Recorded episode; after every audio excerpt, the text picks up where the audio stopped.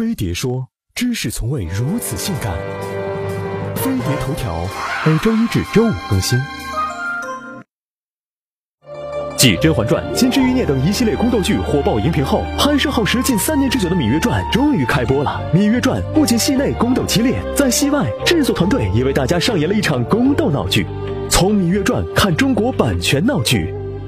在《芈月传》开发布会当天，原著小说作者蒋胜男在网上发文，公开声讨制片方夺取其原著作者身份和编剧名分。《芈月传》制片方迅速做出声明，称蒋胜男歪曲事实，希望其能够谨言慎行。随后，蒋胜男将制片方告上了法庭。双方的争议焦点在版权，版权又称著作权，是指作者对其作品享有的权利，具体又分为发表权、署名权、修改权、发行权、改编权等等一系列权利。它的呈现形式包括了文学、音乐、绘画、电影等方面的作品。在中国版权混乱已久，《芈月传》不是个例。大家较为熟悉的《北平无战事》《虎妈猫爸》《平凡的世界》三部现象级大剧也均卷入类似的版权纠纷，因为在法律层面尚无定论，最后不了了之。话说回来，大家为何如此重视版权呢？原因很简单，版权等于钱。在《芈月传》事件中，制片方强调，因为原著小说没有完成，所以作者不享有版权。这一点法律上也规定，版权在作品完成时才会产生，但规定是规定，是否合理有待商榷。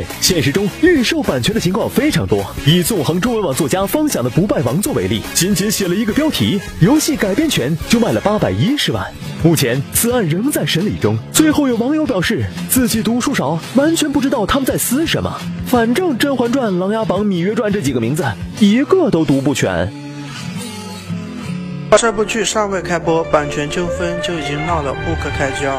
10月10日上午，《芈月传》小说作者蒋胜男贴出关于《芈月传》小说及电视剧著作版权纠纷说明的长微博，指责电视剧《芈月传》片方剥夺自己的著作权。随后，《芈月传》制片方又将蒋胜男诉至朝阳法院，称其提前出版小说违约。近日，《芈月传》出品方将诉蒋胜男提前出版小说一案一审胜诉。